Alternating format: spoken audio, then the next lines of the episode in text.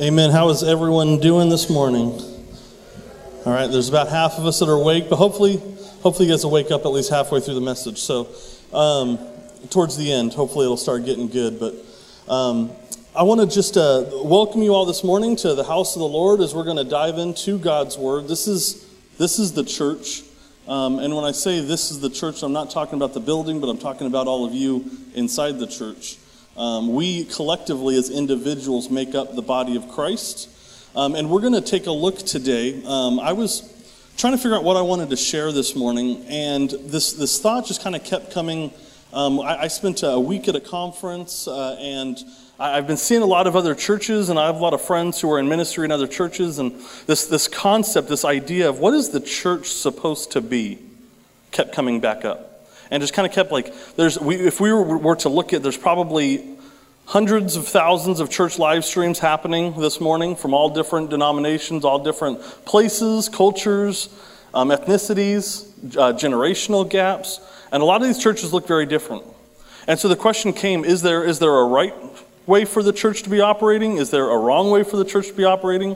What is the will of the lord for the church and so that started this kind of study and this started um, this kind of research that I was doing. And what I decided to do was to go back as far as possible and look at the first generation church, the church that was commissioned by Jesus, and see what did that church look like?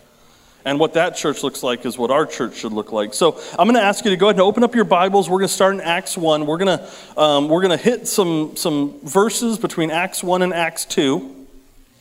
Uh, while you're turning there, I want you to think about the game, the, the telephone game. Anybody know the game I'm talking about where you have like a bunch of kids or maybe even adults and standing in a line and uh, the leader tells the first person a, a, keyword or a phrase and that person turns to the next person and, and shares it and then it just kind of goes all the way down and then it's this like hu- it's this humorous thing where you get to see how much that phrase changed from the first generation uh, conversation to all the way to whether it's the 10th, 11th, 12th.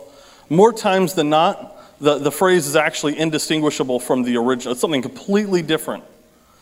And what the, the purpose of this, this game is highlighting is the attrition, the, the loss of clarity as a message is passed from generation to generation or from person to person. And the reason I bring this up this morning is because, like, as I said, we're to be, we're to go to the beginning and we're going to study the first generation church. This first generation church was instituted and commissioned by Jesus himself.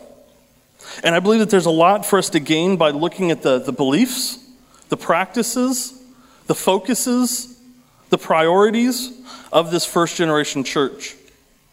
It's easy for us in today's culture to get so consumed with following trends of today what are, what are the churches in our area doing today? What are my friends doing today?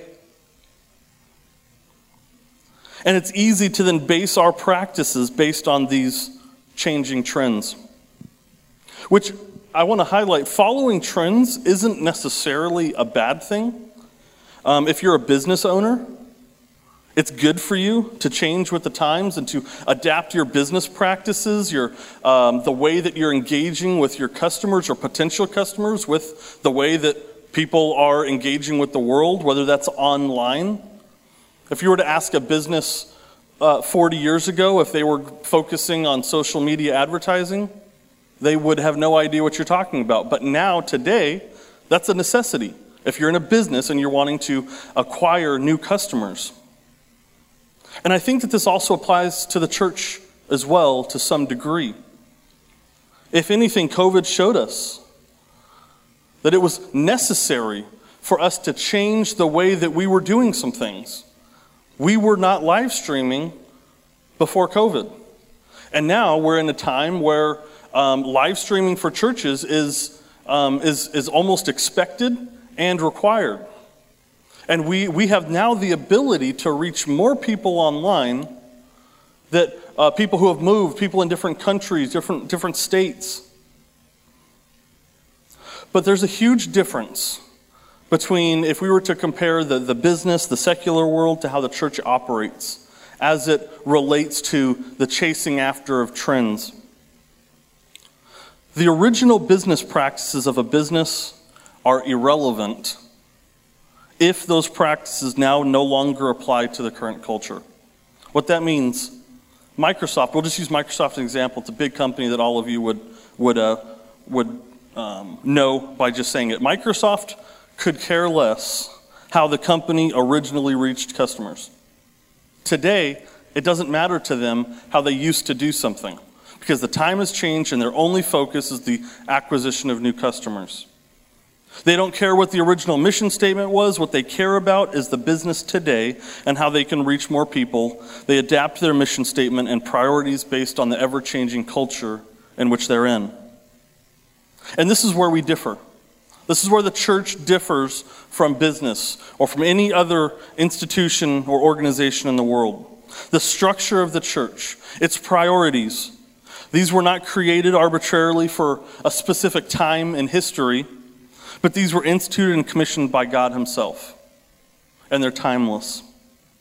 So if our goal, if our goal this morning is to discover what the priority of the church today should be, it's beneficial for us to, to break this mold in our study, not to search out the newest information. What's the, what's the newest hot trend right now? And that's what we need to be doing. But in fact, we ought to seek the oldest and therefore closest to Jesus himself direction. Many generations have come and gone since the scriptures were written. And since the church was commissioned by Jesus himself, it's easy for us to base uh, our church policies, practices off what the church has done over the last 50, 60 years. But we have to, if we want to be intellectually honest, we have to ask ourselves the question what if what the church has been doing for the last, I'm not saying it is, but what if what the church has been doing for the last 50, 60 years is different than what the first generation church commissioned by Jesus was told to do? That should prompt change. We should not be so uh, rigidly stuck to our tradition that we miss the commission that Jesus called us to. And this is why it's important, um, as we'll see in just a moment in the, the, our first point this morning, why it's important for us to have church staff, elders, and pastors who are faithfully and prayerfully shepherding the direction of the church in alignment not with the culture that we're in, but in alignment with the direction of Jesus himself as he demonstrated to the early church. And again, this isn't to say that it's bad for a church to change with the times and culture surrounding it, but at the core level, the mission statement of the church, the focus of the church, the priorities of the church should be in direction and in line with Jesus. And these are timeless calls. I remember writing a, a paper uh, in seminary, and the, the paper was about like uh, the interpretation of Scripture and how to best interpret Scripture and the different practices that we can go through, and we're trying to determine how to properly uh, interpret uh, a verse. And basically, one of the, the concepts in this paper was if there is a verse, say I'm reading something from the Apostle Paul, and I see a couple different ways that this passage could be interpreted. How can we determine what tools can we use to determine the, the best or the accurate interpretation of a passage? And obviously, we want to be interpreting Scripture with Scripture. That's number one. But what next? And this paper was basically uh, this was the thesis from the professor that I was told to write on um, is the importance of the early church fathers. And what I mean by that is if I'm reading something from the Apostle Paul and I'm confused as to how to interpret it, and I see a couple different options, A or B, and then I find a writing from someone who studied directly under the Apostle Paul on that passage, and that person takes one of the two positions that I'm trying to discover the truth of, who would understand the intentions of the Apostle Paul better than someone who studied directly under the Apostle Paul. So, therefore, if, if, the, if the conclusion of this student of Paul is in line with uh, a scripture, interpreting scripture option, that's a pretty strong case that that's an accurate, uh, honest interpretation of that passage. Those who studied under Paul would know Paul's thoughts. In the same way, That's how this applies. In the same way, those who studied directly under Jesus, both before his death and for a 40 day period after his death, where he came back on the scene and spent time amongst the disciples, teaching them, these individuals would have tremendous insight. Here in Acts, we see the church established. We as the church should assume that if anyone in the history of this world would have the best understanding of what the church should look like, it's those individuals who were in the first generation church told how they were to act by Jesus. Therefore, we should take seriously what they do.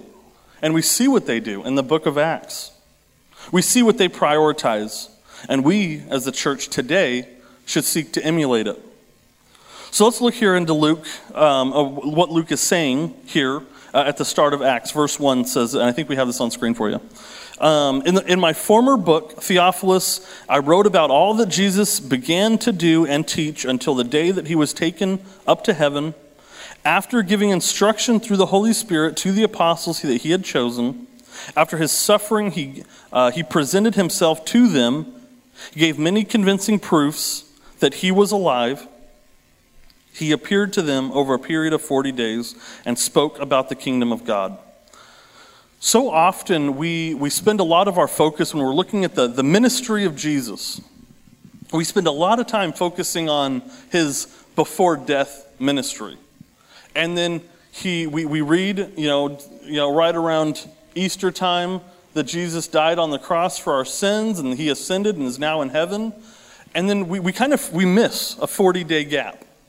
We miss the point where Jesus did die, but then before ascending, he spent a good chunk of time still on this earth with his disciples teaching them.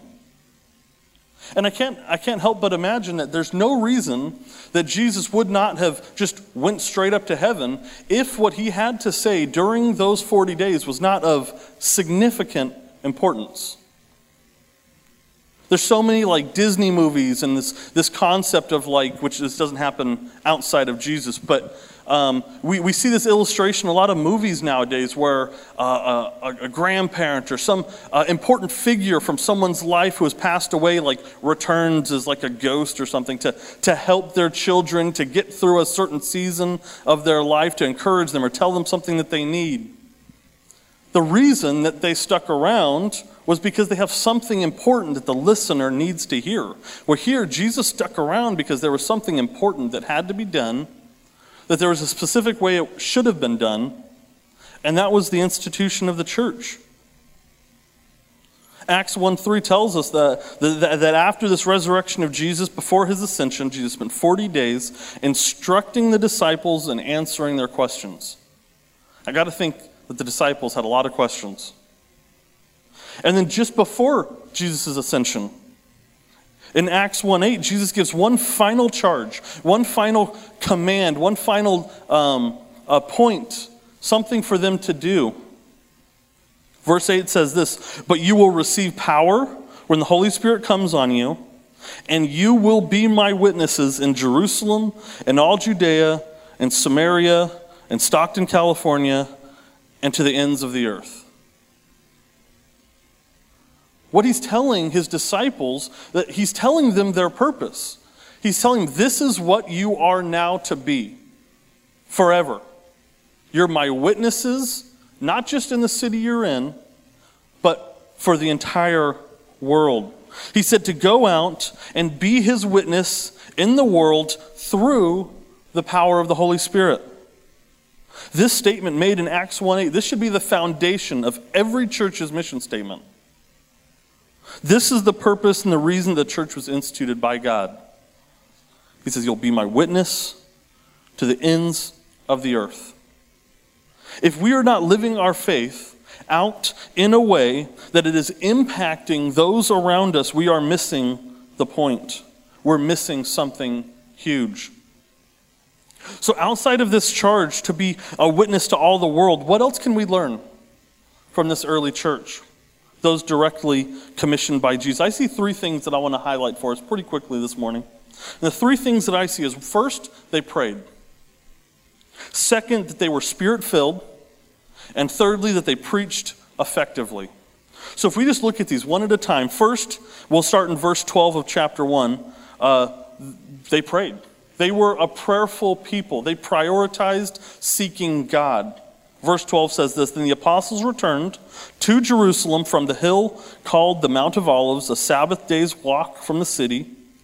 When they arrived, they went upstairs to the room where they were staying. Those present were Peter, John, James, Andrew, Philip, Thomas, Bartholomew, Matthew, uh, James, son of Alphaeus, and Simon the Zealot, and Judas, the son of James. Whole gang's there. They all joined together constantly in prayer, along with the women and Mary, the mother of Jesus, and with his brothers. If we back up just a little bit, we see what they're praying about. This is the apostles. They've, they've all returned from Jerusalem and are basically now faced with a, an important task the task of figuring out who is going to fill the now open, vacant position that was vacated by Judas, who betrayed Jesus. This is them seeking God and guidance through prayer, trying to figure out who is the person that God wants to fill this spot. And this kind of instinct to prayer, it demonstrates a few things. Notice how they didn't try and, uh, you know, draw straws. They weren't sitting around. They didn't like pull out job resumes or, you know, applications. And they, they didn't try and determine who they thought was going to be the best fit with the personalities already on the team. They, didn't, they weren't trying to assess it themselves. The first thing they did was seek God in prayer. And it demonstrates their awareness of their need for God. They didn't even begin to start trying to come up with a plan without first going to God. And I don't, I don't know if this is convicting for you, but this is convicting for me. So many times I find myself in situations where I'm in the middle of something and I realize I haven't even brought this to the Lord. Has anyone ever been guilty of that? Or am I the only one in the room? It's not that I don't want God's help. It's not even that I don't think that I know that I need God's help. Oftentimes, I'm running through life so fast, just one thing after the next, it's really easy to not slow down enough to even pray. How backwards thinking is this? We can be so overwhelmed with circumstances of life that we think that if I let up off the gas, even just for a moment, I'm going to I'm going to drown in the water that I'm in. I'm so busy treading water. I'm so busy treading water that I think that if I stop long enough to catch the life, life raft next to me, that I'm going to drown. And I'll be honest, I was really convicted while preparing this message because I was probably like a good solid two and a half days into preparing for this morning. I had just come back from a week long mission trip and was with, with a bunch of high school students, so I was absolutely exhausted. The day I got back, I um, was uh, I, I, preached uh, Quail's evening service. The day before I left, we had a Go project. So I was absolutely at the, the, the end of my physical strength, my mental strength. And I sat down to start preparing a message for you guys this morning, several days in. And then I had this moment where I got to what I saw God bringing me to for this point, and I was, I haven't even prayed about this message. I'm sitting here preparing a message to tell you guys that we need to be praying first. And I was like, okay, I got to take the rest of the day off. I need to go spend some time because this ain't happening. But this is all too common. It's all too common for prayer to be our last resort when you get fired from your job, when, when circumstances of life have you down, it's time to go to the one who can help. And we completely forget about the fact that we see constantly throughout Scripture prayer is our first effort, not our last effort. And this is what we see on the part of the early church. We see the early church do amazing things. We see them persevere through intense persecution. They brought the gospel to the corners of the globe. And if we want to be effective like they were, we need to be in prayer like they were. They knew that their effectiveness was not based on their ability, but in the God that they were serving. They knew that if they wanted to do something amazing, they needed to ask the one who could do something amazing. Which leads me to my second point that they were spirit filled people. Chapter 2, verse 2 When the day of Pentecost came and they were all together in one place, suddenly a sound like a blowing of a violent wind came from heaven and filled the whole house where they were sitting. They saw what seemed to be tongues of fire that separated and came to rest on each of them. All of them were filled with the Holy Spirit and began to speak in the tongues, uh, in other tongues, as the Spirit enabled them. The passage continues to explain what this, this whole speaking in tongues thing is all about. And basically, what happened was there was a lot of people around them outside of the church who spoke a lot of languages that they didn't know.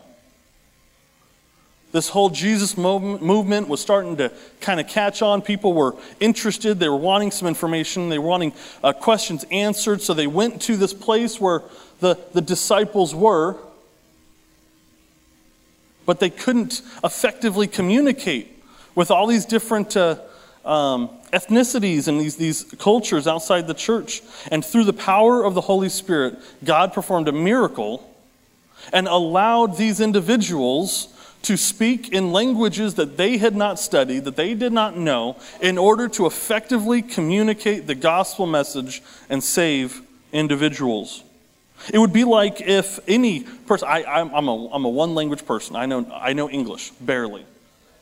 But it'd be like if a, um, a Japanese person came in this room right now and I could tell that they were brokenhearted and needed the hope of Jesus. How can I communicate the truth of the gospel to someone that I can't communicate with? And the Holy Spirit in me performs a miracle and allows me to effectively communicate to this individual the truth of Jesus Christ that there is hope for this individual. In fluent Japanese, that would be a miracle. That's what happened. And what we should take away from this, in conjunction with our last point, is that the power of God is limitless. What can be accomplished through God is limitless.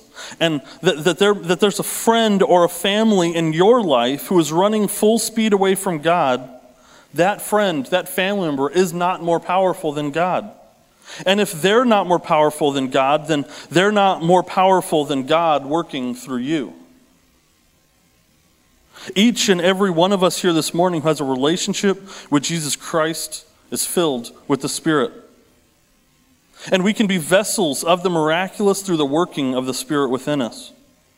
Ephesians 1 13 says, And you also were included in Christ when you heard the message of truth, the gospel of your salvation. When you believed, you were marked in him with a seal, the promised Holy Spirit.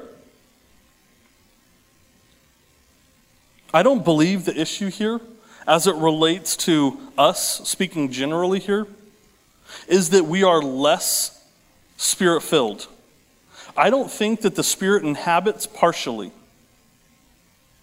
I believe that the Spirit inhabits us fully when we believe, because that's what Scripture says. I don't believe that the Spirit leaves us partially during dry seasons. The issue is that we are not utilizing the Spirit that is already fully present within us. So, our challenge, we shouldn't be praying for, Spirit, come into me more. And we hear this in a lot of worship songs, and, you know, but I just want more of the Spirit. The Spirit is in us. The question is, is am I utilizing the Spirit that's in it? Or am I trying to do these things on Brandon's strength? I got this one. I don't even need to go to prayer over it. I'm pretty sure I can handle this. We are operating within our own strengths. And I just wonder, and this is going to be different for all of us, and you know, don't, don't shout it out too loud, but I wonder what things you may be going through here this morning, right now, that you're trying to resolve on your own. The disciples knew that their power was from the Lord, and, and they used Him first. And we see this in the way that they were able to effectively communicate the gospel message. We see that they, this is our third point, they preached effectively. Verse 14 uh, then this is chapter 2. Then Peter stood up with the, um, with the eleven, raised his voice, and addressed the crowd. Fellow Jews and all, who, all of you who live in Jerusalem, let me explain this to you. Listen carefully to what I say. He's about to defend the kind of craziness that they're seeing happening with all these people speaking a bunch of languages that they don't know. These people are not drunk, as you suppose, which I find is kind of funny. He's like, it's only nine in the morning. It's nine in the morning. These people are not drunk. No, this is what was spoken by the prophet Joel. And then he continues on for about 25 verses and basically delivers a message, a sermon, through the power of the Holy Spirit.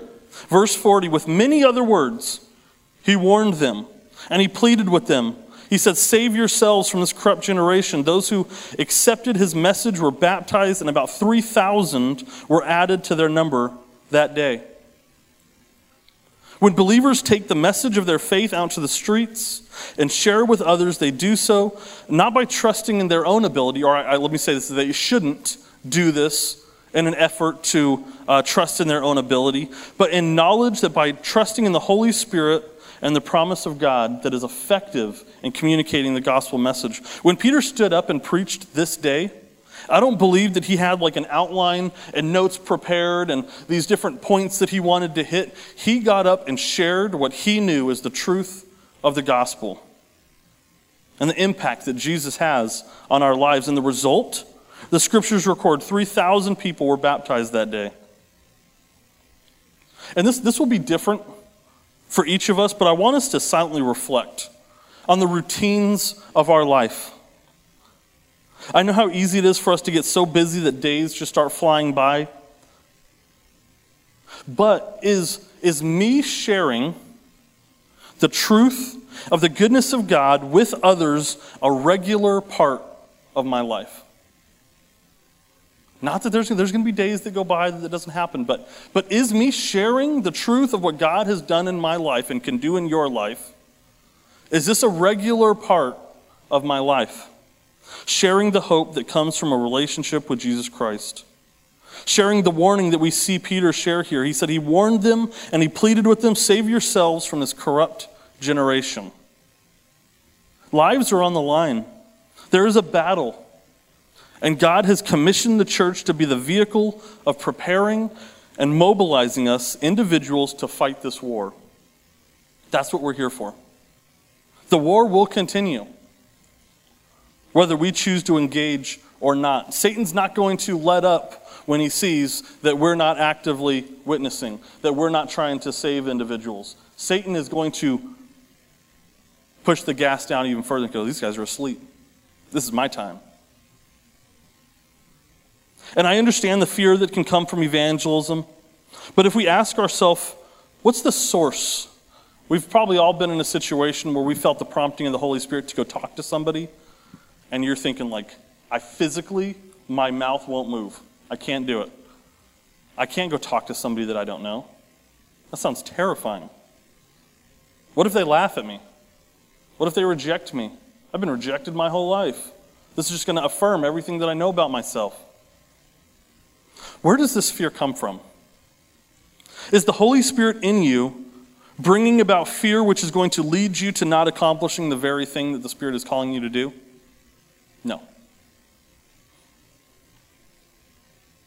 The fear is a snare of Satan who wants us to be fearful lest we share boldly through not our power, but the power of the Spirit and save many. The challenge for us this morning is this we already believe, most of us, I hope. If you don't believe, today's the day. Um, there's a battle for your soul. Turn and believe. There is no other hope for your life than a relationship with Jesus Christ, which is freely offered to you right now. Don't walk one more day thinking that you can save yourself because you can't, or that you aren't desperately in need of Jesus Christ as your Savior. Too many times I've heard, I'm doing just fine on my own. No, you're not. Every one of us is desperately hopeless, without Jesus. And today you can begin that relationship. I would encourage you, if that's you, we'll have prayer counselors this morning, and we have them every Sunday. Uh, they would love to, to talk with you and to pray for you at the conclusion of this service. But for those of us already walking alongside Jesus, empowered by the Holy Spirit, it's time for us to take our faith to the streets, to this city. I've gone on two short term mission trips in the last month. Not two months. Which were both awesome. They were amazing, and we saw amazing kingdom work done. But I tell you what, we are living in a bountiful mission field right now. Stockton is a city that is hurting with drugs, violence, addiction, depression, anxiety, and we have the solution to all of these things. And it's living within us. I pray this morning that we see the church rise up and become an unstoppable force a force of encouragement, a vessel of hope for the broken, and that through God's people, God's people would multiply. We know the call upon our life. We know what we're here to do. We're not here to build our best life. We're here to save people so that way they can live their best life, not in this life, but in the one to come. Is anyone else ready this week to share the gospel with someone? Because I know I am. Maybe not. Maybe I'm the only one. All right. Let me pray. Let me, let me pray for us. Dear God, I pray that we, as your church, as your body, as the tool that you've commissioned to go into this world, Lord, I, I fear that we are apathetic. I fear that we're lazy. I fear that we think someone else will do it. Lord, we're already too busy. Lord, shame on us. Shame on us because we've missed the point of what our day's supposed to be about. Lord, convict us, challenge us, light a fire inside of us. Lord, we don't need more of the Spirit. We have the Spirit in us. Lord, I pray that we utilize the Spirit. And that we don't try and walk day to day on our own strength, but that we understand that we are um, aimless, that we are ineffective, that we can't walk through this life and accomplish what you've called us to accomplish without us surrendering our pride to you daily, seeking your strength. Lord, I pray that, um, that this week will be a week. Lord, I, I pray that you present us this week with an opportunity to share the truth of who you are to someone. And I believe that you're going to give us that opportunity. So, Lord, I pray now for uh, a, courageous boldness on, our, uh, on the part of every individual in this room. And that when, when that opportunity comes, that they would um, seek your will, your strength. And that this week would be a week of witnessing, as you've called the church to do, to be your witness to all people at all times. Lord, we thank you. We pray this in Jesus' name. Amen.